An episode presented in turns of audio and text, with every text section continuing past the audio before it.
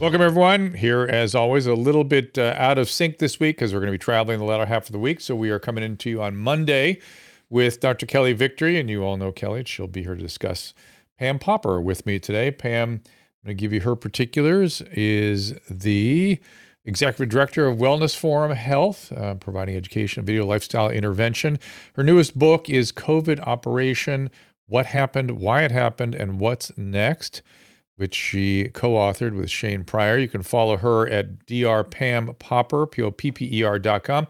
So I'm interested in what her theory is. Uh, a lot of wild new information flying around all the time. I don't know if you guys saw it today, but the Justice Department took action against Chinese operatives that were extraordinarily active in this country. And you wonder to what extent some of the misinformation that's been flying around lately um, has been influenced by some of these same operations. Hard to, hard to know. I, I don't have an opinion but it's an interesting to think about.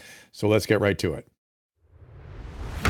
Our laws, as it pertains to substances, are draconian and bizarre. The psychopaths start this way. He was an alcoholic because of social media and pornography, PTSD, love addiction, fentanyl and heroin. Ridiculous. I'm a, I'm a doctor, for sake. Where the hell do you think I learned that? Just saying, you go to treatment before you kill people. I am a clinician. I observe things about these chemicals. Let's just deal with what's real. We used to get these calls on Loveline all the time. Educate adolescents and to prevent and to treat. If you have trouble you can't stop and you want to help stop it, I can help. I got a lot to say. I got a lot more to say.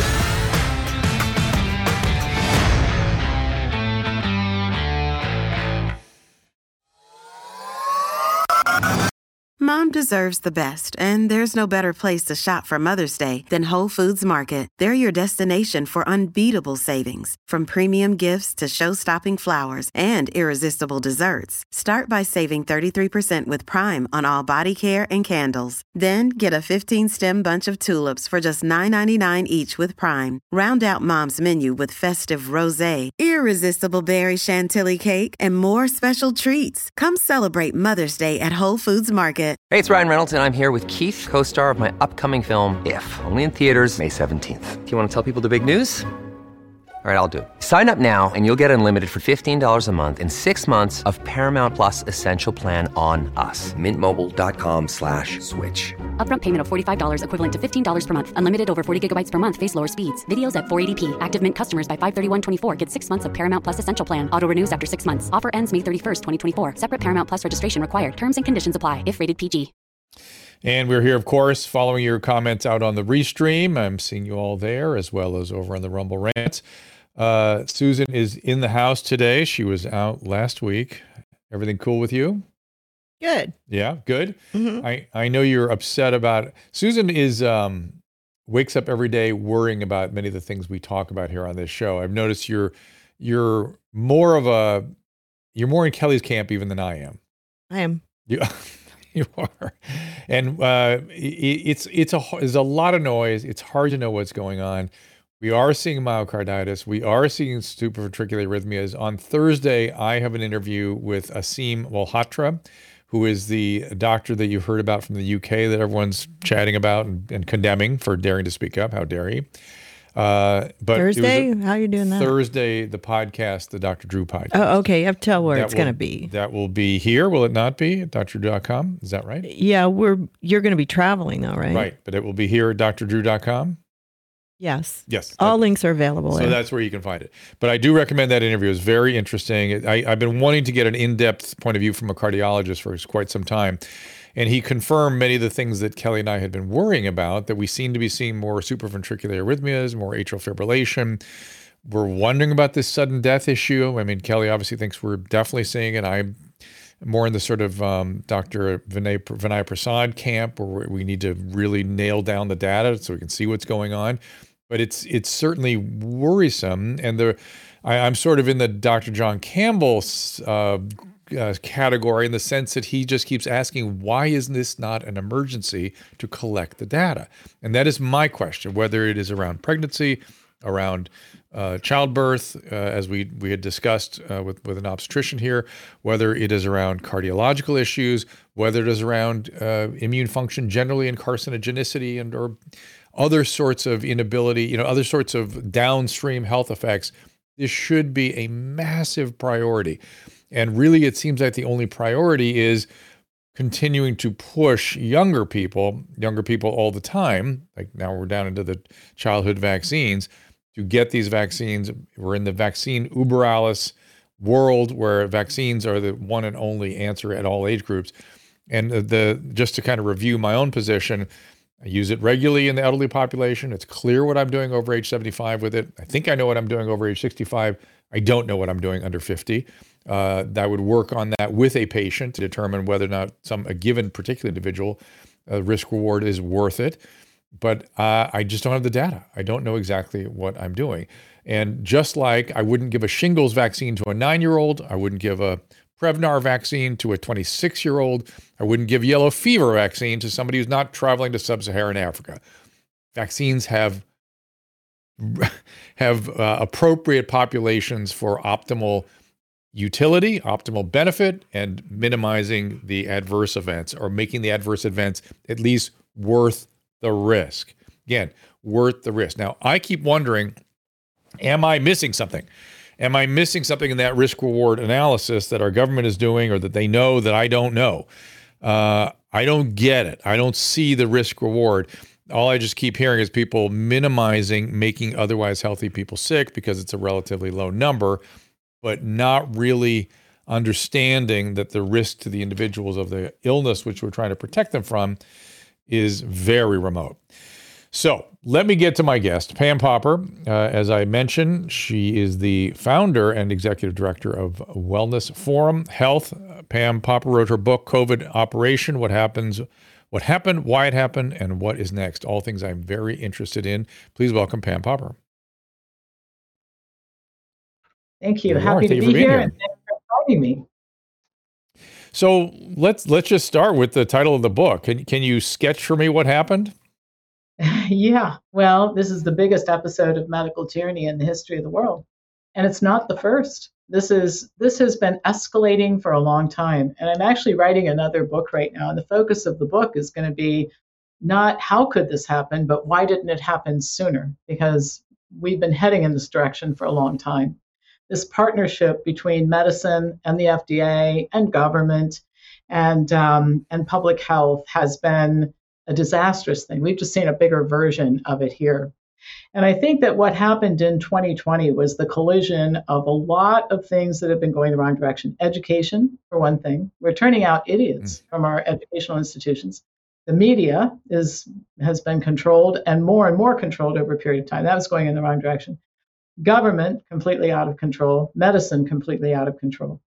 And you put all that into the same pot. And again, it's a wonder that this didn't happen sooner. And it was also not so, the first fake pandemic. There have been others. So Oh my God! Listen, I that's what that's how this pandemic started for me. I was saying, look, we just had one. We had H1N1, killed 300,000 mm-hmm. people. I got it. It was worse than COVID. It was terrible, and I just kept saying, you don't even know it happened. You don't know it happened. You're going from a pandemic that killed 300,000 people to one that may kill a few million, and you've gone from n- not non-awareness to complete destruction of of children's development and economies and hunger and I, it just was the the the lack of any incremental response was the first thing that caught my attention. But I but I agree with you. Let, let's kind of drill into some of those issues. Education first and foremost. I, I sort of to simplify the educational shortcomings. Two things that jump out at me. Younger physician peers do not seem to be trained in problem solving. They're not careful thinkers, as far as I can tell. They're trained in following clinical pathways, unless they're surgeons. The surgeons are trained to solve problems in the surgical field. And I noticed the surgeons be- behaved very differently during the pandemic, which was kind of interesting right at the beginning. They were they wanted to try things, they wanted to solve problems. Uh, you know, they were yelled down, of course. So one so one part is you know lack of critical thinking. The second is what I've seen on the public health side, which is lack of any clinical training, people that have no medical background and who are trained not in equity, equitable distribution of resources, but in equity of outcome. And those two mm-hmm. things by themselves are very, very dangerous. Do you do you agree with those two, and are there others?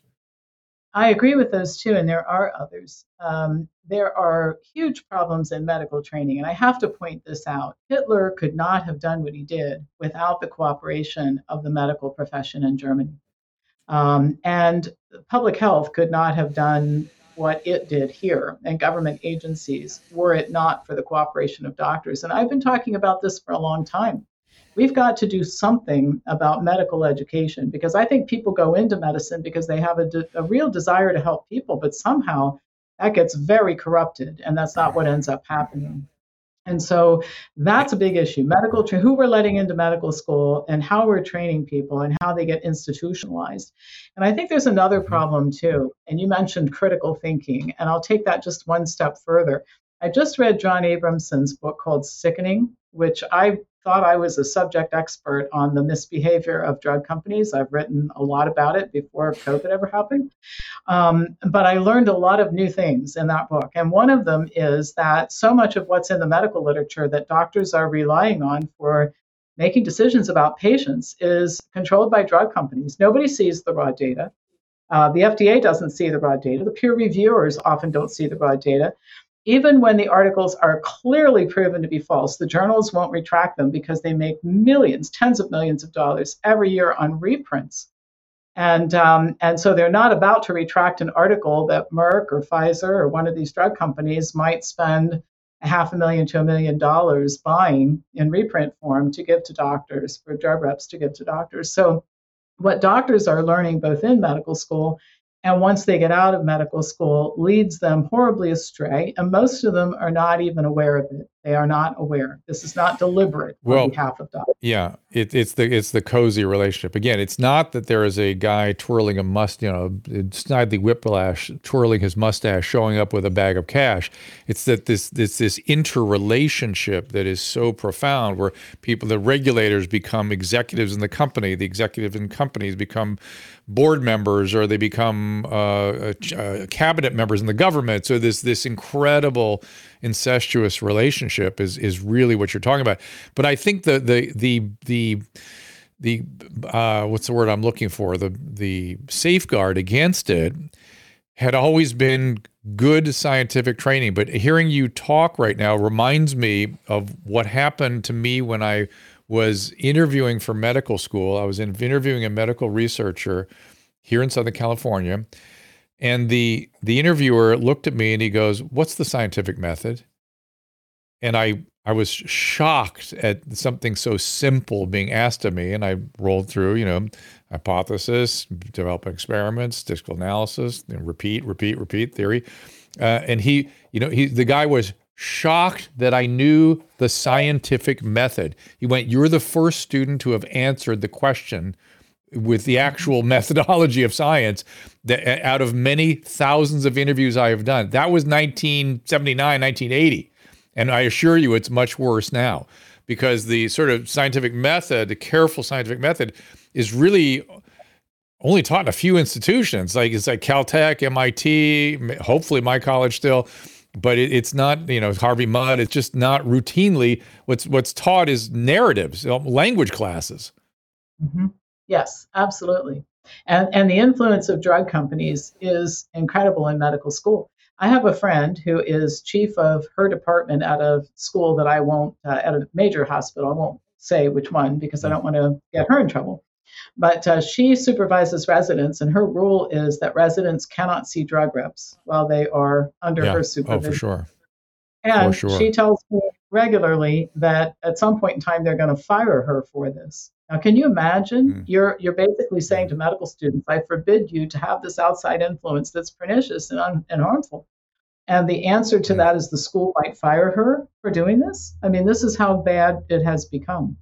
And so if we're going if we're ever going to have a country back, if we're ever going to have a medical system we can trust, all of these things have to be addressed. We can't just sweep this under the rug as people take off their masks and go about their daily business right now and say, "Oh, thank goodness we're past the worst of it." We're not past anything yet. We have a lot of work to do to get past any of it yet. Yeah, yeah, I agree with you. And so that's the medical system, the public health system a light sketch of those systems. Uh, government, what's what's going on there generally? Is that the public health, or is that just political expediency writ large? Oh, it's it's more and more power grab and outsourcing decisions to government and and centralizing mm-hmm. government. So when I was in, I'm 65 years old. Today's my birthday actually. So 65, 66, 66 years old today. All right, so I make it sound like I'm 127, but when I say these things, but when I was a kid in school, all school control was local. In other words, the principal was in charge of the building, and the principal could fire teachers. And what was served in the cafeteria was under the jurisdiction of the cafeteria people who worked in the cafeteria, planned the menus, and that sort of thing. Now it, it went from local control to the board control to now it's all outsourced to federal control in terms of how the money is distributed, what you can serve in the cafeteria. You can't fire teachers anymore. Uh, I mean, the, there's a building in New York. I don't know if you know this. There's a building in New York that's three or four stories, and that's where teachers go while they're working on firing them. The average time, even if they've sexually abused a student, is seven, eight years to fire them while they're on the payroll. Okay. Wow. So, um, education, I mean, public education has gone downhill. College educations, I mean, when I went to college, you didn't get to if somebody said something you didn't like, there weren't any safe rooms with dolls and M&Ms so that you could go soothe yourself because somebody said something you didn't want to hear. This is mollycoddling. It's turning it's turning intelligent people into nitwits. And uh, frankly, we see it here. We can't hire people right out of college here uh, at my company. We'd be out of business. I'd be living in my car if we did that. So uh, we have a lot to clean up in education to get people to the place where we demand something of them. Uh, we demand academic rigor. We demand that they learn to think. Uh, we make them accountable. Um, and the, you know, so so that's that's a major factor here. Remember, these people in an undergraduate school, some of them go on to medical school. They're taught to be mollycoddled and comforted, and to make sure that they engage in groupthink, and anything else is offensive. Then we send them to medical school after that. That's where they're coming from. They have to have an undergraduate degree to get in. So um, yep. we have, we have to clean that up. And yeah, I'm sure you saw that NYU organic chemistry professor that got fired because he was too hard. And the guy was a textbook author, and uh, I, I, there was great pride with our with our organic chemistry. The average grade was a C mm-hmm. and that was the mean grade, and half went below and half went above, and that's it and you right. killed yourself to get above. You just worked your ass off. And mm-hmm. I, the, that the fact that again we're bringing in people, we're giving them prescription pads and scalpels who haven't been through that. We should be mm-hmm. very concerned about that.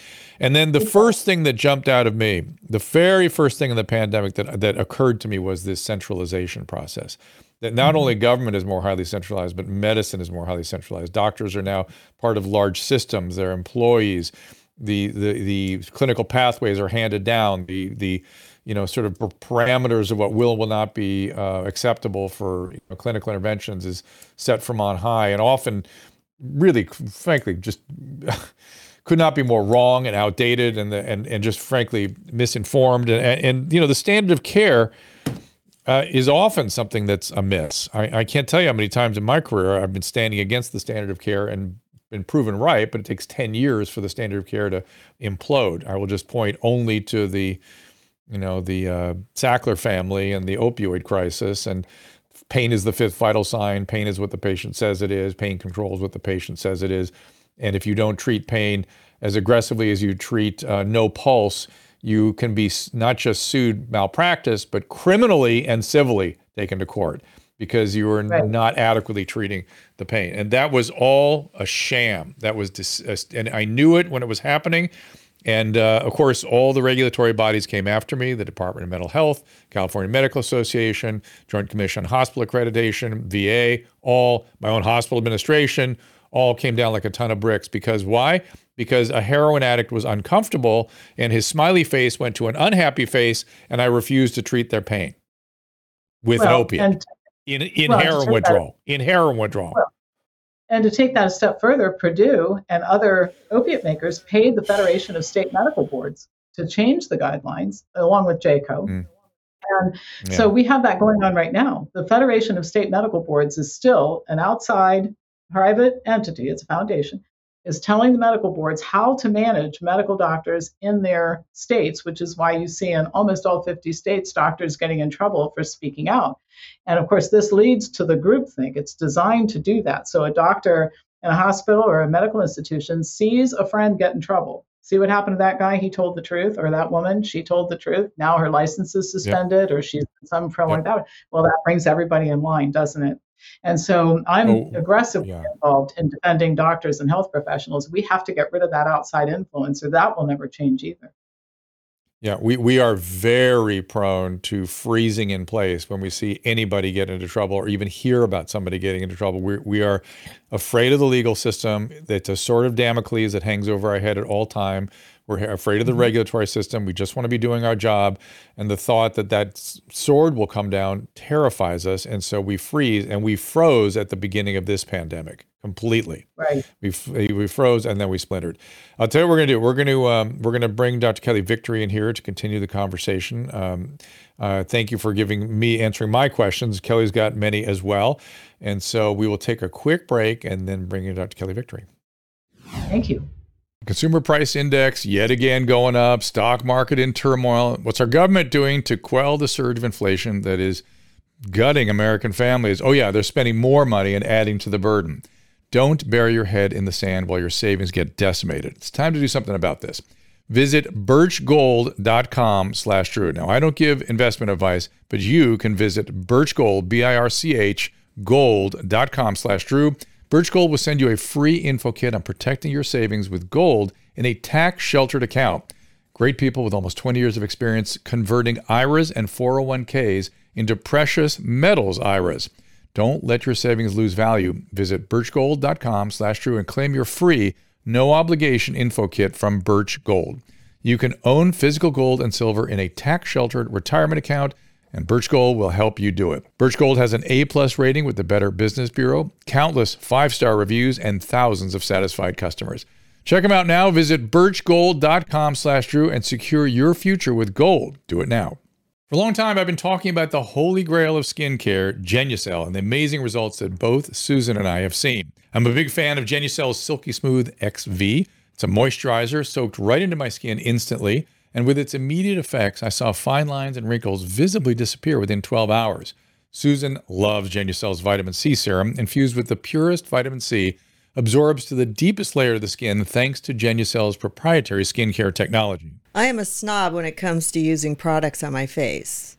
The dermatologist makes a ton of money from me. But when I was introduced to Genucel, I was so happy because it's so affordable and it works great. I was introduced to the Ultra Retinol Cream, which I love at night. All the eye creams are amazing. People notice my skin all the time, and I'm so excited because it's actually working. And right now, Genucel has bundled my favorite products and Susan's for you to try today for up to 60% off retail pricing. That's right, save up to 60% on my favorite Genucel products today. Just go to genucel.com slash Drew to see what's in our bundles and receive an extra 10% off at checkout when you enroll in their personal concierge at checkout. That again is genucel.com slash Drew, G E N U C E L dot com slash D R E W. The parallel economy has empowered us to care for our health, well being, as well as longevity. Likewise, for us pet parents who now have a place to go when it comes to keeping the family dogs, cats, even horses in the best shape possible. As a dog dad, I'm thrilled to be working with Pet Club 24 7, a company founded by two guys who lost dogs to serious conditions, including cancer. Pet Club 24 7 has an incredible array of products, including a line of supplements for humans, such as the Inforce Plus Coriolus Versicolor and Inforce Coriolus Versicolor with Reishi. My friend and colleague, Christina Ferrari, a cancer survivor herself, swears by it. When I was diagnosed, the doctor in the emergency room told me, you have two years to live.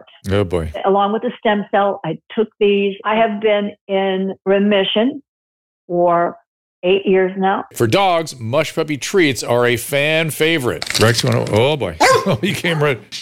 Oh, there he is. They are also made with the Coriolus versicolor mushroom, which supports their immune system according to hundreds of clinical studies. Here's Kristen Ludlow, National Vice President. That strain does matter. We do have the most potent strain, and we also extract it in a proprietary way. And that's why we've been having such wonderful experiences with these products. Mush puppies are made here in the US. There are no fillers. It's non addicting. Your dog can't accidentally overdose. Go to drdrew.com slash petclub247 for discount off the list price. That is drdrew.com, P E T C L U B 247, Pet Club 247. Some platforms have banned the discussion of controversial topics. If this episode ends here, the rest of the show is available at drdrew.tv. There's nothing in medicine that doesn't boil down to a risk benefit calculation. It is the mandate, public health, to consider the impact of any particular mitigation scheme on the entire population. This is uncharted territory, Drew. And welcome, Dr. Kelly Victory. Kelly, before we go on here, my Facebook appears to have been um, hacked during this conversation. Yeah. And uh, somebody is selling Bitcoin on there. How, can you help us, Caleb, with that? It's not quite hacked. I'm it's looking someone, at it. They do this all the time where they make they copy your profile say and make it look like you, so they they, can only trust you. people that have a verified badge. If you only trust the ones that have verified badges, just then they block won't them on those there. scams. I blocked them already. I saw it. All right. It, it, it's a Shit. still, I, it took me like 15 minutes to get there. He's already done it. well, I, it's just it's up on my on my thread right now. Again, we're we're, we're definitely He's help- he's got he's 30 years behind me and has a faster uh, quicker quick draw. I know All Drew's right. not offering free So- Bitcoin to people right now. Yeah, I mean, sorry about this. It, it, it looked kind of like a Nigerian prince kind of announcement. Like, Thanks for mi- Yeah, you yeah. noticed it. yeah, somebody Uh, said at least technology. could have Hey. been Dogecoin.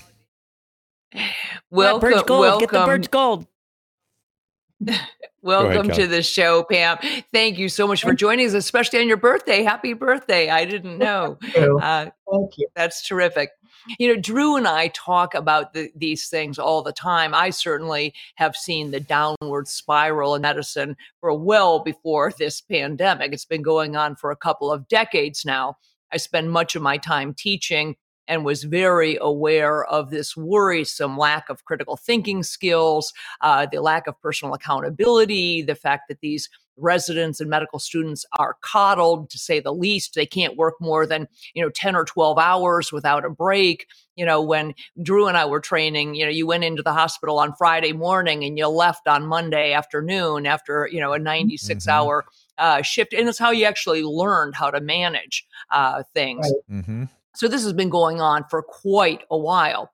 What I hadn't seen prior to this pandemic, and what I want to spend a few minutes talking about, is the overwhelming censorship, the absolute mm. ability to shut people down in their dissenting voices. Prior to Mhm. this pandemic, robust, vigorous debate was a cornerstone of medicine. We did it with pride. We had morbidity and mortality monthly, you know, conferences where you behind closed doors, doctors would duke it out on the tough cases. We openly spoke our minds, and if people disagreed, they disagreed, and sometimes vigorously disagreed. For the first time, and that's really how you and I connected, was because you w- became aware that I was being mercilessly censored. Uh, I have had multiple complaints against my medical license during the pandemic, all, by the way, having nothing to do with patient care, always Right. for things that I said on radio or television. Talk a little bit about your experience with that piece of it, because I know you're also, we want to talk about some of the lawsuits that you're involved in. I'm spending tens of thousands of dollars every month defending doctors and other health professionals, but even that is not new. When I opened my business in 1996, five days after I opened, a licensure board called on me. And we ended up in a five year battle. This was about unlicensed practice. So, in other words, these boards have been out of control for a long time. The state of Ohio was so intent on putting me away. I spent $160,000 in 1996 dollars defending myself, and I won. All right. They, they exhausted their rainy day fund and, and ended up in a lot of trouble as a result of what they spent going after me. So this is not new. It's just bigger, kind of continuing the theme from the first part of the show. Now it has gotten to the place where, as you said, the person doesn't have to have any relationship with you at all, no standing. Um, some of the doctors were defending, um, uh, one had never made a social media post before. This is a wild story. Mm. One time, this guy sees something that he can't resist responding to with like two lines. It's not like a long dialogue or anything. Somebody in another state who never met him, has no contact, not a patient, didn't like what he said, called the medical board and said, You should open an investigation of this guy. And they did, all too willing to do it just because somebody else in another state who never met this guy. We have another one where somebody who knew somebody, this is not a medical doctor, it's a physical therapist, somebody who knew somebody told somebody who told a doctor that this person wasn't wearing a mask in the office. And that is the basis for the investigation. I mean, the, the, the it can be a daisy chain of people alleging something. And um, on all of these medical board sites and, and PT boards and nursing boards, they're all doing it. They have this lovely language about how they have rigorously looked through the complaints and they only pursue the things that are really a, a threat to public health and public safety. Well, how can a statement that somebody makes on social media be a threat to anybody? It, it, it just it takes your breath away. So, um, so that's what's going on right now. And if we don't take care of this, it's one of the reasons why my organization has prioritized this particular issue. We are going to live in a country where the only information about health we're allowed to get is from government run institutions where everybody dutifully repeats what they're told to repeat. There will be no independent opinions left. And we can't let that happen. It's just too important of an issue. So, uh, to give you an idea of the size of it, I think that just to defend the people who are in trouble right now, we probably are going to have to spend $50 million if nobody else gets in trouble. It takes your breath away how big this is. Yeah, well, you take the case that you know you and I are both uh, well aware of, uh, Dr. Meryl Nass up in oh. Maine. Here's a physician who simply for talking about the importance of the eye drug, IVM, and HCQ, mm-hmm. uh, words I'm not supposed to say on air if possible, just for talking about the importance of those drugs and prescribing them. She not only had her medical license suspended, but she was remanded to psychiatric evaluation before she could even apply to get her license back. This is a la right. North Korea type stuff. I mean, right. this is terrifying. They can send you to a psych hospital for saying something that they don't like. You know, Drew and I, I am uh, broadcasting from from California today. Drew's in California. I do not have a California medical license, but California passed AB 2098, which mm-hmm. fundamentally criminalizes a physician for saying the kinds of things that I am saying, for saying things that go against the narrative. Where does this stop? I mean, how I, how are you fighting for these physicians? What's what's the basis of the argument from a legal perspective? Well, it depends on the situation. So in Oregon, we sued the medical board and the members personally for taking away a license without due process. A license, medical license is a piece of property. So you can't come take my house away from me and just walk up on the sidewalk and say, You're out of here, I'm in. They're not allowed to do it. But you can't do that with a medical license either. So we've sued them personally on that basis. Um, another thing that we're doing is just wearing them out. We've had several of these cases where you know these medical board members all have other jobs. So one of the things you can do is just say for every medical doctor that gets in trouble, or nurse or nurse practitioner, whoever it is they're going after, we're going to do this dog and pony show where we fly in people from out of state. It costs tens of thousands of dollars to do this, but they sit there with their arms folded for you know, looking up at the sky for, for five, six days. And um, in one state, um, they they were rattling their cages about uh, we're going to go after doctors who support this particular doctor who's in trouble. And I put the word out, we'll do this for every doctor that gets in trouble. So these people were looking, you know, saying, well, we have other jobs, and if we have to sit here six, seven, eight days times six more doctors, nobody will be employed. And they just started leaving everybody alone. So the only way that this ends is with aggressive fighting back. And the biggest problem we have really is that health professionals think that they're going to logically, this makes logical sense, it just doesn't work. All I need to do is provide the right information to the lovely investigator who seems so friendly, and then they'll understand what I'm doing, and it's free speech and the whole nine yards, and they usually bury themselves with the conversation. The other thing is there are a lot of lawyers working in this space who are not necessarily, they're well intentioned, but they don't necessarily know what they're doing, and those are the hardest to clean up, is the ones where lawyers have messed it up a little bit. But uh, that's what we're doing. We're just spending our way to success, and unfortunately, that's what it's going to take. Have you come against, uh, you know, the, the Federation of State Medical Boards, in my estimation, is a huge part of the problem. As you said, they are a uh, an independent, they're a private organization. They are not a, a government uh, organization. In fact, it's hard to even find their mailing address, let alone uh, any much information about them. But they somehow ended up uh, advising all of the, the state medical boards they really have been mm. directing the state medical boards they've come out with these with these mandates or these these uh, you know these statements about what they're going to do what do you know about the Federation of State Medical Boards and how can they be unwound? Uh, I wrote about that 20 years ago. It's been this is not new, and they influence medical boards in other countries. It's not limited to the United States. They're funded by licensure fees and things of that nature, exam fees. They also get a lot of money from drug companies through their foundation, and some of it they take directly. The only way that we're going to fix that, and I said we, we've been wicked good at this, and that's good because we've won at the state level, but on some of these, we need to lose so that we can get into the court system outside the medical board and then take this to the Supreme Court. And my opinion about this is, is that it'll be expensive to do this. I've, I have another case right now in front of the Supreme Court, but It'll be expensive to do it, but that's where the decision gets made. Who is in charge of the medical board? And who should be in charge of the medical board is local. It's a state issue. The state legislature authorizes the medical board, the nursing board, the dietetics board, all of the boards, right?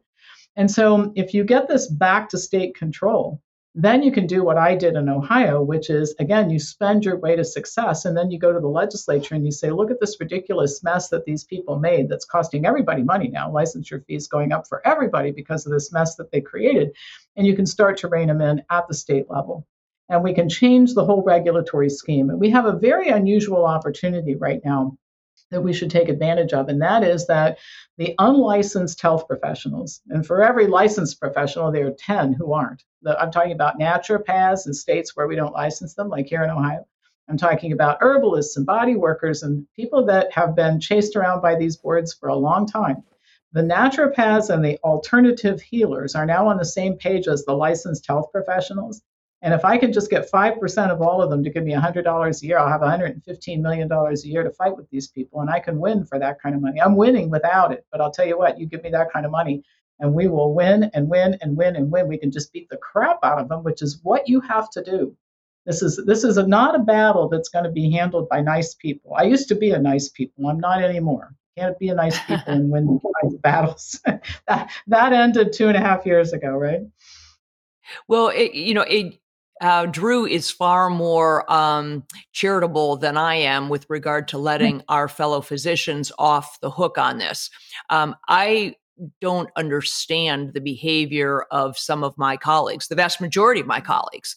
Um, I, you know, we, I'm an anomaly. Drew is an anomaly. We're willing to speak out and at least question the narrative, uh, ask the questions, bring to uh, the fore different things that we are seeing, patterns that don't make sense, uh, mandates that don't make sense the vast majority of physicians aren't and i think they are you know complicit in this and have uh, frankly caused much of the you know we've brought this upon ourselves uh, it's mm-hmm. perhaps mm-hmm. a conversation for another day um, a piece that i think is new as i said that i think has really driven this is the prevalence of social media. Uh, were it not mm-hmm. yet the media, the mainstream media, yes, is is a huge component, but it's the Twitter and the Facebook and YouTube and all of that that I think has allowed because it's taken censorship to a new level. You can absolutely deride, ridicule, censor, cancel somebody, destroy their lives, dox them, and then, you know, it's really scary. People will shut up. Um, mm-hmm. We had a really great interview um, a week ago with Robert Kennedy Jr. and talked about his new documentary, which, by the way, was taken down yesterday. There was a, a coordinated assault on his SSL, and his documentary was taken down. This is the United States. I mean, how is this happening? Who's driving well, and I and it's one thing to say. Yeah, I, am interested in Pam's answer to that, but the, the part that I find the most disturbing is that oftentimes, with if not the full support of collusion with federal government officials, mm-hmm. cabinet right. le- level sorts of interaction. That that's the part that you know the First Amendment doesn't really apply to a private organization called Twitter uh, they can sort of do as they please, even though I do want to hear what Pam, Pam's uh, notions are. But when the federal government is colluding with them to take away right. First Amendment privileges, that's where we have just an unconscionable situation. Go ahead, Pam. Right. Right. Well, the, that's true. But, you know, excuse me, Kelly, when you mentioned that um, uh, you're disappointed in colleagues, all right? You know, the number one thing, there were Nuremberg trials for doctors in, in Germany. I don't know if people are aware of that. And you know what most of them said when they were on trial. I was following instructions. Following orders. I was following right. orders. Yeah. yeah. yeah. And there's a great book by Robert Marwell I read a few months ago about Mengele. Mengele was a well-respected doctor while he was at Auschwitz, and he was sending severed children's heads in formaldehyde to you know prestigious universities in Berlin. So this again, not new, just happening again because we haven't solved the problem that was left over from World War II. But we don't have a First Amendment anymore. The bright light in all of this, I don't know if you saw, but on Friday, I think it was, a judge ordered Fauci and several other federal government officials to answer, to show up for an in-person deposition about this very issue, about the control of social media uh, by the federal government. And I'm sure that they'll try to appeal this and worm out of it, but I, I don't think ultimately they're going to be able to get out of answering for it. And this will be uh, the beginning, I'm hoping, uh, in addition to some things that we're doing, that will be the takedown of Mr. Fauci, who has been in that position without earning any position like this. He never was qualified for it, by the way. But now, clearly, he needs to go, and he needs to be punished Pam, for what Pam, he did. What, right? what what is it? What is it you surmise they did? That, that people, I'm, I'm watching my restream here, and they're like, "Well, what about COVID? What happened to COVID? Why did this happen?" They, there, there's a lot of uh, desire to see through the uh, the opaque, you know, p- past the looking glass here. And give us some insight into what you think went down. Well, I think what happened is they decided they were going to use this pandemic. Um, they, being a big they, it's everything from the World Health Organization to there's a lot of evidence that this was planned in advance. Um, Moderna, I don't know if you read the dossier that I put together on uh, Peter Daszak that was the basis for the lawsuit we filed against EcoHealth. But I found um, uh, an article was published in February of this year showing that um, the, the peptide sequence that's in the virus where the furin cleavage site is, that, that, that there's a perfect match with a Moderna patent that was right. filed in 2016, Correct. Right? Yeah, so this Correct. was all planned. And so the only way that you can force people to get a vaccination is if you can convince them we're having a pandemic. They used a fake test. You can control all outside voices. Nobody gets to be heard unless you're really loud, like we all are, and you find alternative ways to reach an audience. Um, so you gin up a fake pandemic, and then you gin up a solution to it. Um, Fauci's always been pre- uh, preferential to terrible drugs that hurt people. So when he came out with remdesivir, I mean, I wrote my doctoral dissertation on the HIV/AIDS thing and um, was well aware of his uh, his shenanigans with the AIDS patients, right? So I wasn't surprised when that became the drug of choice, right? And I wasn't surprised when the pressure to uh, seek the solution, let's put it that way, under the EUA became the end game. And it's made the drug companies quite wealthy. And we really don't know how wealthy it's made some of the people in government. But even if there's no direct payment, one example I can give you of what happens if you're a good, a good little soldier for the drug companies was the guy who introduced, I can't remember his name right now, who introduced the, the uh, Medicare Part D, who managed to get written into that um, uh, provision that you can't, the government cannot negotiate with drug companies on prices. They have to, whatever the drug companies want to charge, they have to let them charge it. He got a $2 million a year job with the lobbying firm for the pharma. It's called Pharma, a lobbying uh, firm that handles big pharma. So you get well rewarded if you are a good little soldier and you do what you're told. So it's a reward system that rewards this bad behavior that causes all this kind of stuff to happen. Well, I don't know if you saw just, you know, last week, hopefully everybody knows by now, uh, the CDC decided uh, to add the COVID vaccines to the childhood vaccination schedule, uh, as was mm-hmm. recommended by the 15 person, quote, independent advisory board, the ACIP.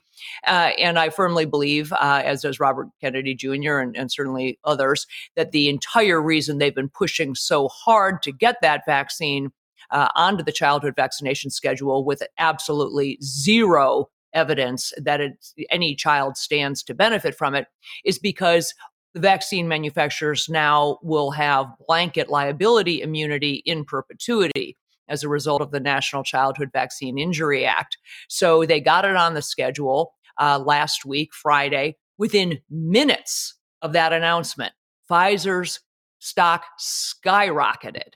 Ab, their mm-hmm. stock price went up, you know, 300% within minutes of that announcement because everybody knows if you invest in Pfizer, you're investing in a company that can't be sued for any ill effect of the COVID vaccines. This is unconscionable. uh, and Right. and how we can allow that to happen uh, is is beyond me. And so somebody's getting very very rich. By the way, they also at the same time announced they being Pfizer announced that they were increasing the price of their vaccines. Now that as soon as it made it to the childhood schedule, they announced a uh, eighty percent uh, price increase. I think it was. Um, so it, it is really really corrupt business.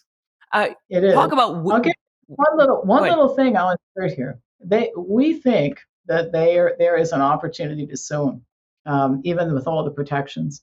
And the reason is four different courts. A lot of people don't know this, but four different courts have ruled in four different cases that if there is malfeasance, all the protections under the PREP Act and everything go away.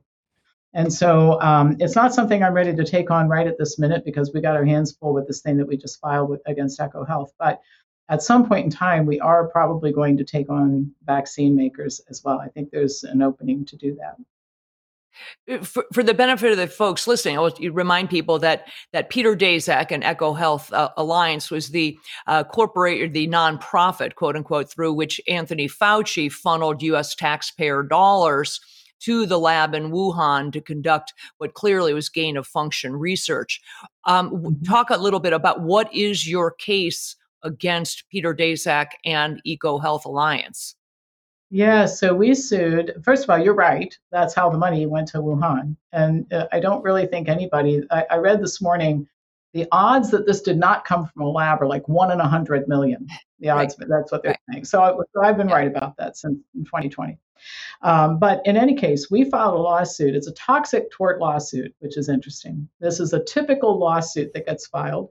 So if DuPont uh, puts chemicals in the drinking water and people get sick, then you can sue them. All the people who got sick or cancer, whatever, can sue DuPont. So the first thing is that it's very difficult to throw this case out because it's not unique. This is filed, and this type of case is filed every day in the United States. Okay. So we filed against EcoHealth, Peter Daszak, his wife, Janet Cottingham Da- Daszak, Ian Lipkin, who was part of the cover up at Columbia University, and Ralph Baric, who is at the University of North Carolina, Chapel Hill. We filed against them a toxic tort claiming that they unleashed this thing on humanity. And as a result, there are six and a half million people, they say, who died of this virus, hundreds of thousands permanently injured, and um, and et cetera. So that's that's the basis for the lawsuit. We filed it in federal court a couple of weeks ago. Um, of course, usually what happens next is the motion to dismiss. Interestingly enough, um, they instead filed for a 50 day extension on Friday to respond. I consider that a pretty good sign on our side of the issue because usually they just can't get in, wait to get into court and try to dismiss it. So um, we're we're optimistic about this, and uh, we believe we also filed as uh, some of the defendants were John and Jane Doe because we think that um, there are many other people who've been part of this whole conspiracy and cover up and everything else, and we believe that we'll end up naming them as um, as additional defendants, and that uh, there will be many, many, many more plaintiffs as well. So um, we're the first people to go after the big people behind this. In other words, and, and by the way, everybody's filed lots of lawsuits, lots of good ones, lots of people representing people. But I've wanted to do this. We worked on this for a year. It's a difficult case, but um, one advantage we had was a whistleblower who came out of EcoHealth and gave us a lot of their documents, which was very helpful. Mm-hmm. Mm-hmm.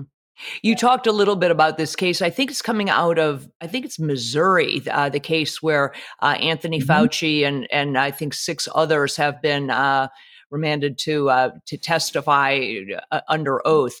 Um, and it's it's uh, Deborah Birx and Walensky and uh, Fauci, a handful of them.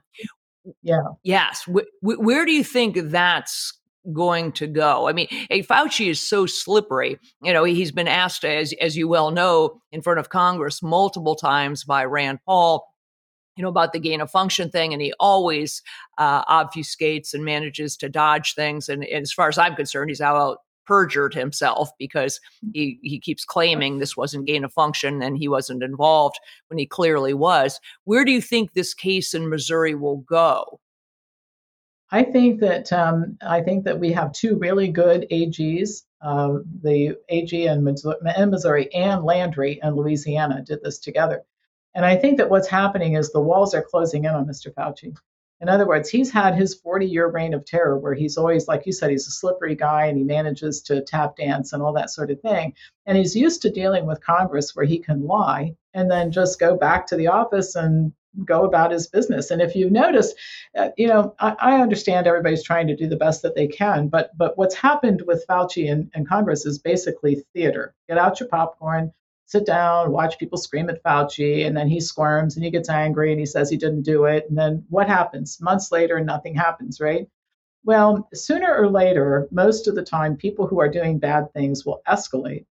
This is how serial killers get caught. After they've killed people for 40 years, they, they get careless, right? And then they get caught. Well, that's what's happening with Mr. Fauci and a lot of his cohorts is that they've gone too far this time and they've they've made way too many people angry. They've hurt way too many people. And um, and you know we're just not going to let it go. If I have to sue him 100, if I have to file 150 more lawsuits to get him, I'm going to do it. And I don't think these AGs are going to back down either. So the bottom line is he's going to have to sit in a deposition and answer questions about his relationship with Mark Zuckerberg, what did you tell these people? And a lot of it's already been disclosed in emails. So we'll see how he's going to lie about what he has in writing. Like the the, the emails. How do we decide? How do we how do we understand that this was a worldwide phenomenon? That's a part that's somewhat yeah. Know, aston- yeah. um, among many astonishing qualities.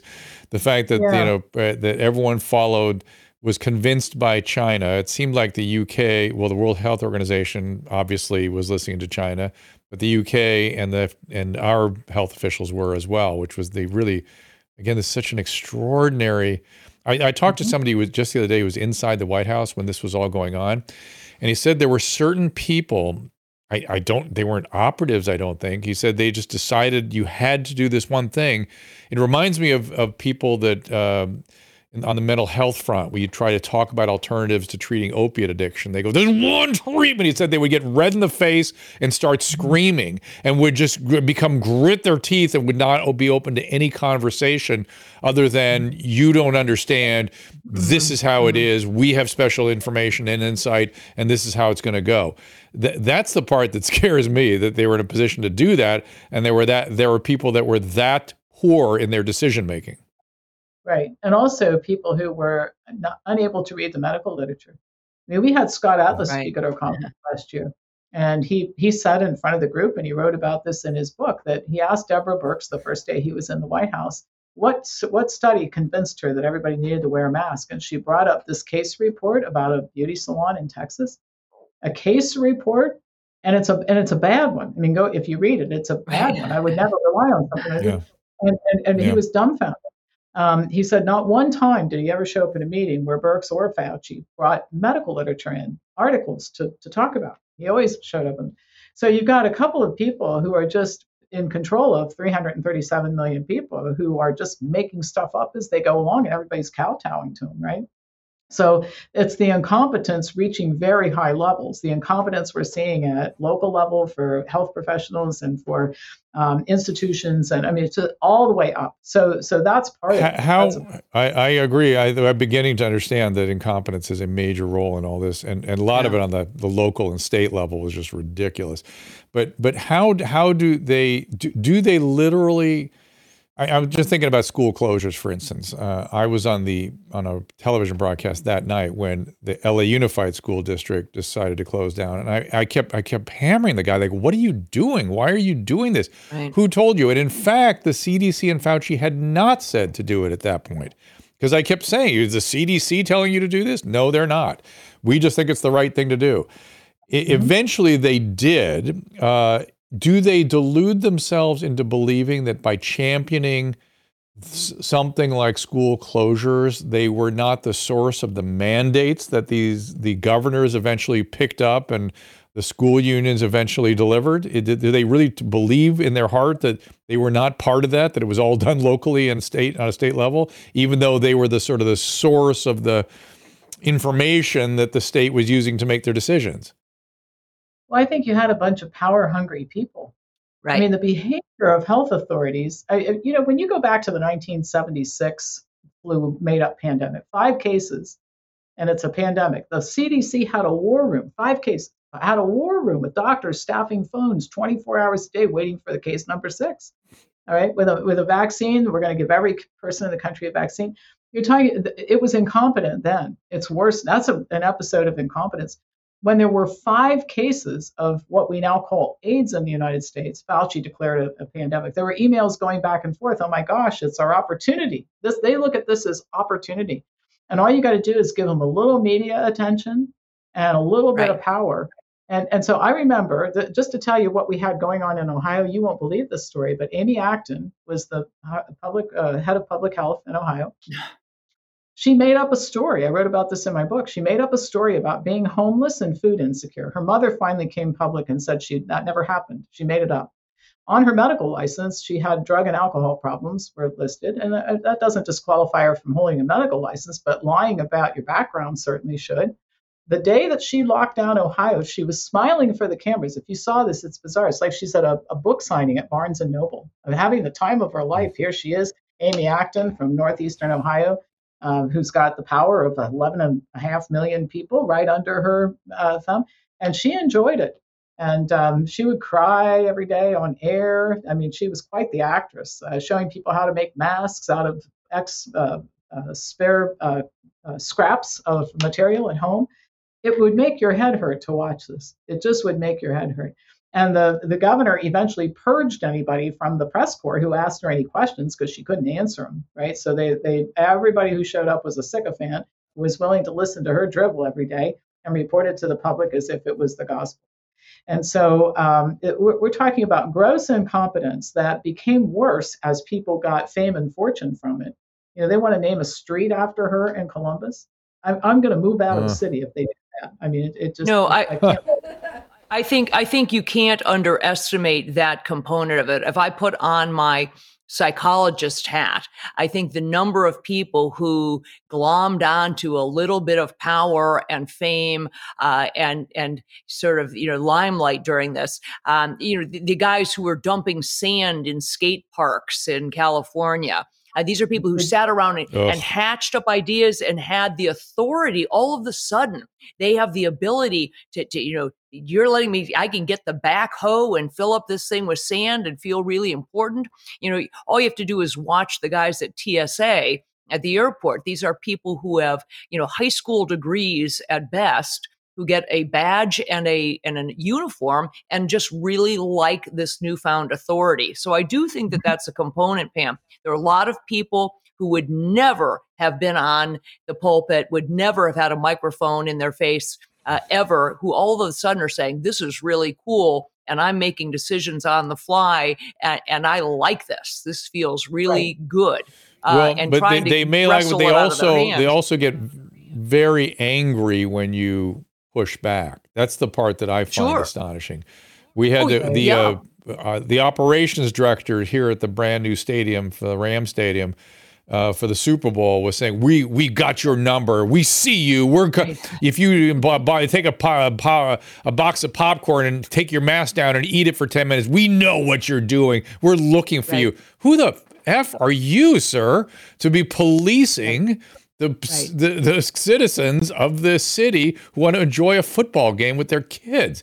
It, it is. Right. I myself had it happen. I was at my own hospital uh, trying to get the vaccine. I wanted to get the vaccine the early days of the vaccine, and I was screamed at that I had the wrong papers. I mean, it was a 24 year old young man in a uniform, clearly just acquired the uniform, was screaming at me about the wrong papers, and I thought I had two thoughts simultaneously. One was, do you, do you enjoy this? Talking to a senior mm-hmm. physician like this, number one. And number two, it reminded me of a, a border crossing in a World War II movie. And I, and I always wondered right. how people got like that. And there it was. And by the same time, I spoke to some governors, friends of mine, th- these governors are friends, who were not of that persuasion. And they were deeply troubled that they were being forced to put a mask mandate in to, to mandate anything. They're like that. That wasn't why I became a governor. Didn't become a governor to tell people how to live their life. It's anathema to my instincts, not to everybody, evidently. Right. But that and well, that's it. Uh, this country's been cloven in two because they have co-opted this very human, you know, this this part of human nature that certain people will absolutely gravitate to that authority. It's where you know we launched this entire new term, So Karen. weird. Uh, during this pandemic, all, all of these Yeah. people who, who who otherwise did, had no authority, but somehow are empowered that they can yell at you in the target for going the wrong way down the aisle and feel really virtuous that they're doing it. One of the th- Mhm. stories I'll share with you is a friend of mine, client of Wellness Forum, actually in England, in the UK, and he walked into this is when they were first starting to let people out a little bit. He walked into an empty store, all right, and it's one of those places we would call it a convenience store here, and they had a place where you could ship stuff, right? So he walks in and he goes right over. He's the only person in the store except for the store clerk who's at the cash register. He goes over to the shipping area to ship this package, all right? And she makes him go outside and come back in and walk on the arrows around the store to get to the package area. Yeah, so to your point, it's just somebody who's gets a power trip. I'm going to make you follow the rules, right? And so it's almost like a Mm. form of contagion where people start, um, it, it- it- people catch on to this type of behavior, and it becomes like a, a form of groupthink. So I think the the lesson here is that regular everyday people can become part of this terrible groupthink. That Right. happens in medicine. It happens in government. Everybody just gets swept up in the moment. We want to all want to be heroes. There was so much reward too. Did you notice how the news media was always pointing out some tireless person who's wearing her mask and at the hospital saving lives and you know so they made it a virtuous thing to become like this this uh, i don't even know what to call people who get into this but you know what i'm talking about it was virtuous to Sure, be part sure, of this Sure.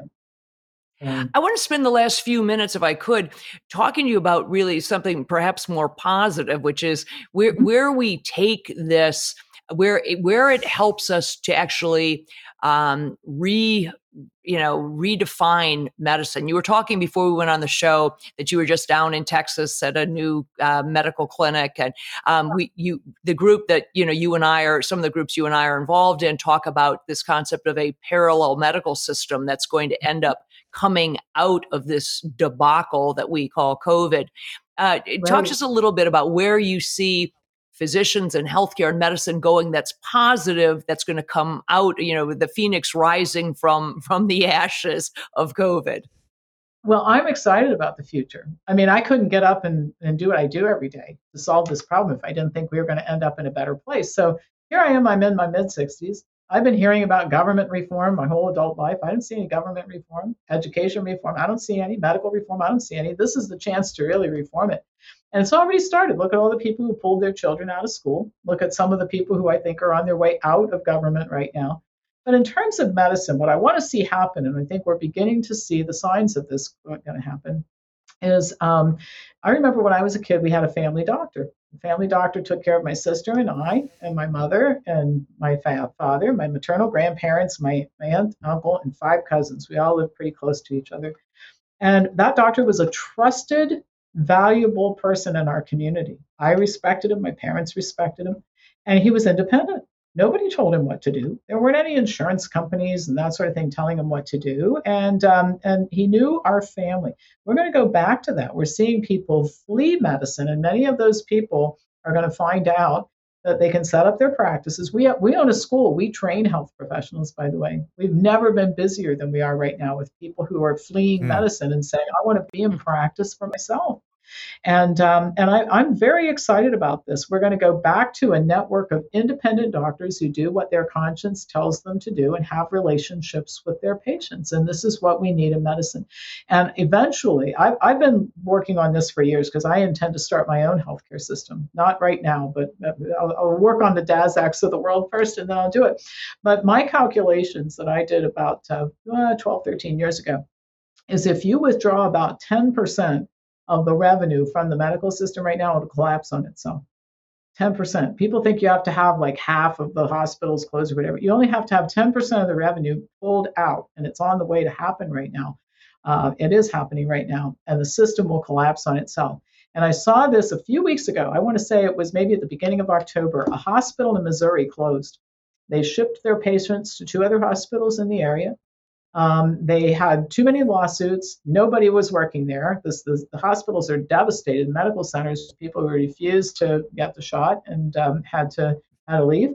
And so they had to close. And that's going to be, you're going to see that happening everywhere. And I don't, people are always worried about disruption and it's not fun, but without disruption, you can't fix anything. And this is our chance to mm. fix stuff.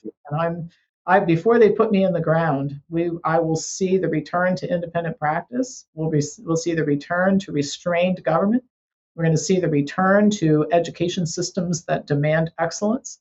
And we're going to see these media, giant media companies, completely discredited and brought down. I How long? How long is it going to take? How long? How long do I have to wait? Whatever you do, don't get the vaccine, okay? Are we there yet? Are we there yet? Right. So, so here's what I tell yeah. people in answer to that question. All right. So, it took many decades and little tiny steps in this direction that were almost imperceptible, yeah. which is how we got here. Because yes. if they'd been big enough yes. to get somebody's attention, we could have stopped it then, right? So what's going to happen right. is it's a whole bunch of little things. So we get this doctor's license back. We got a mask mandate. You know, the Supreme Court in Pennsylvania said no masking of kids in school. We got the we are the people who got rid of the vax passport in New York City and Boston. So uh, you're seeing a lot of organizations like us and us out there this little victory, this little victory. This family pulls their kids out of school, another one over here does it. And this is the dismantling of the system. I know what everybody wants is they want to wake up next Tuesday. Fauci's arrested at nine. Birx is arrested. Not, not everybody. That's what I want. That's what I want. yeah. yeah. and by, by the way, it reminds me of reminds me of uh, an old saying about uh, uh, bankruptcy. How do you go bankrupt? Very slowly and suddenly. Then suddenly. Yeah. yeah. And it kind of goes slow, slow, slow, slow, and then all of a sudden you're there. Then three o'clock in the afternoon, we open the champagne. It's back to 2019. right? That's not how this is going to happen. It's going to be a long, hard road. And I've, I've said this only half kidding. I'm planning to live to be 100. My last day on the planet, I'm going to be in court in the morning. Then I'm going to come to the office and help sick people. I'm probably going to teach a class that night and go to bed and just not get up the next morning. And I'm only half kidding when I say that I am going to live to be 100, but um, I probably will be in court. Good. We need you till 100. well, I, 100. Yeah. Well, it's interesting because when they when the announcement came out last week about the CDC adding the vaccines to the childhood immunization schedule, my comment to to the folks I was with was they may have just given the greatest boon to homeschooling and charter schools that we've ever seen. I think it may just yeah. be the thing.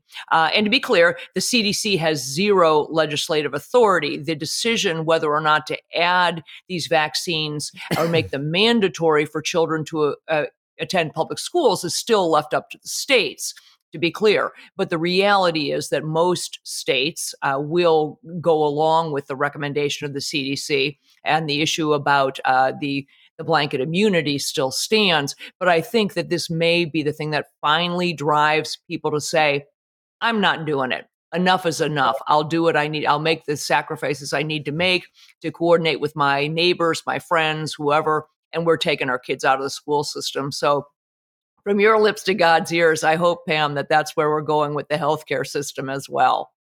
I believe it is. And if I and if I thought this was not a solvable problem at my age, I can just retire and wait and, and find interesting things to do. There are places I could go. Sure. If I didn't think this was solvable, I wouldn't be working on it 18 hours a day, right? So I believe it's a solvable problem. How do people support your efforts? You know, you're putting eh, tremendous amounts of uh, of money into defending physicians, which I think is critically Im- important because we have got to push back on this or medical you know tyranny is going to be uh, a, a really gentle word for what's about to happen if we don't defend phys- the only physicians willing uh, to engage in critical thinking and to push back against the narrative and to do what's best for their patients. How can people support what you're doing? Okay great. So the first thing is make americans freeagain.com makeamericans.freeagain.com is our nonprofit website. We are 501c3 you can go there and donate. If you're a healthcare professional, you can sign up for our Healthcare Professional Defense Fund. At, at the, you'll find the forms there. You can also read the Daszak lawsuit. Tomorrow it'll be posted. That's kind of interesting reading as okay. well. Um, my email address, pampopper at msn.com. Feel free to email me. I put out a newsletter every Monday, videos Tuesday through Friday. That's all free. All right, so you can sign up for free stuff and stay informed about what we're doing. Uh, so feel free to email me. And um, uh, if you'd like to start a Make Americans Free Again group, it's the best thing ever. I rely on my group for everything. I mean, we 17 people have gotten a job in my group, many of them healthcare professionals, right? Um, we have homeschool mentorship programs in the groups. We have we save small businesses. We had we had a six acre community garden this summer. We grew enough Right. food to feed everybody in the group. You know, so so the groups are involved in raising money, but also making local life livable. So if you're interested in that, please send me an email as well. Fantastic. Well, there we go. Uh, this is it is fantastic. It's an interesting, interesting conversation, and uh, just if I can throw my own personal uh, sort of support into the ring, I, I have this. I had this extraordinary experience in in medicine, straddling private practice, hospital practice, psychiatric hospital practice, addiction medicine. And I, I have some, I because of that, I had an experience in my clinical across 40 years in my clinical life that it just isn't being had. It just no one's had it. It- It's no one's no one has had it, and no one's having it for sure going forward. But even back in those days, to be an internist, live a full internal medicine practice, and live in a psychiatric hospital world, and see how that's all working, I, I believe I have some insights that might help you when things kind of uh, need a reordering, let's say, because there, there's there's lots and lots and lots of just despicable uh, shortfalls in the system, and if Right. it's if you don't attend to the the, the particularly this relationship between mental health and and physical health and, and uh, medical practice and how they how we operate, it, it it's just going to be this you know it's going to be uh, more problems possibly. So please, if I, we can be of help in any way, I know, and I know Kelly's had a very interesting clinical experience. She may have her own sort of insights.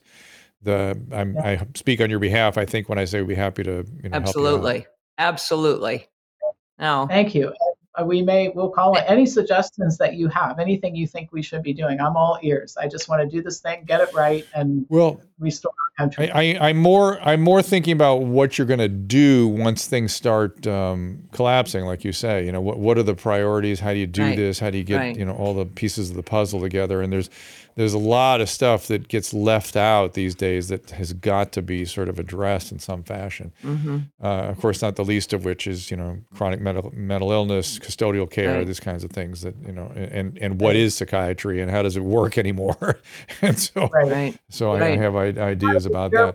You know, least at least advantaged people. I mean, we'll all be fine in healthcare no matter what, right? We get sick, we know who to go to, but there's so many people who are slaves to the system because they don't have the economic capacity to look beyond the system, and that's something we have to be very concerned about. Yeah, very much Right. so. Well, thank you very much, Pam Popper. Again, the website. Do you want to give us that? I don't see it out. Yep. MakeAmericansFreeAgain.com, WellnessForumHealth.com is my company's website. We do train health professionals who are looking for opportunities out, outside the system, and we're we're supporting um, my my main uh, my main thing that I do all day long really is make Americans free again. So go there, help us out, start a group, donate, join if you're a healthcare professional. We do have to solve this problem. And Kelly, thank happy you as birthday always. again. Uh, yes, happy This birthday, was- Pam. Absolutely. Birthday, working on freeing the country. Actually, what better way to spend your birthday? Yeah, I agree. Aw. And uh, Kelly and I will be back together next Wednesday, not this Wednesday. I don't know that we have a guest uh, Next Wednesday? cooked yet. a No. A week from a week from this Wednesday, Susan. Right. Right. In, Yes, in the essentially eight days. Mhm. November second. will November be- 2nd. I will be in here tomorrow taking calls. We'll do that for an hour. I'm also speaking to Nicole Angemi. She has a new book out. Nicole is a uh, autopsy technician. She has a brilliant website. Uh, let's see, Mrs. MRS underscore Angemi A N G E M I. If you want to see some interesting path specimens, and she has uh, she has this thing called the Gross Room where she stumps everybody with this Not for the pathology. faint of heart. Not for the faint of heart. She's I wanted Kelly to be on the show and meet her. uh, we'll bring her back. We'll bring her back. She has, but we, we tried to rush her in because the book is coming out. But I, I'll bring Nicole back anytime. And she she does sometimes. She'll show us specimens and try to stump us. She'll give us the case, show us specimens, and go, "What is that?" And uh, it's a lot of fun. How did this person die? Yeah, how did this person die, or what was Yeah. this? And and she has uh, medical It's disgusting. obscura. Uh, she's into the obscure path- pathologically, and so it's fun. But anyway, Kelly, thank you so much. You got to go get the horses. It's our I Halloween suspect. special because we won't be back until after Halloween. No, I, yeah, I, I'm in I'm in sunny Southern California. Oh, you're here. That's so I right. have a, That's I- right. I have That's a, right. a reprieve from the four leggers. Um, and I'll see you next Wednesday, November second. Next Wednesday. Right. Absolutely. Thank you for coming in early. Thank you to Dr. Pom- to Pam Popper. And uh, we will see you all tomorrow at 2.30. Coming in a little early tomorrow for so I can do Nicole and then take calls from everybody. We'll come in at 2.30 tomorrow uh, with Nicole Angemi and then your call. See you then. Thank you, Kelly. Thank you, Kelly. Thanks. Ask Dr. Drew is produced by Caleb Nation and Susan Pinsky. As a reminder, the discussions here are not a substitute for medical care, diagnosis, or treatment. This show is intended for educational and informational purposes only. I am a licensed physician, but I am not a replacement for your personal doctor, and I am not practicing medicine here. Always remember that our understanding of medicine and science is constantly evolving. Though my opinion is based on the information that is available to me today, some of the contents of this show could be outdated in the future. Be sure to check with trusted resources in case any of the information has been updated since this was published. If you or someone you know is in immediate danger, don't call me, call 911. If you're feeling hopeless or suicidal, call the National Suicide Prevention Lifeline at 800 273 8255. You can find more of my recommended organizations and helpful resources at drdrew.com slash help.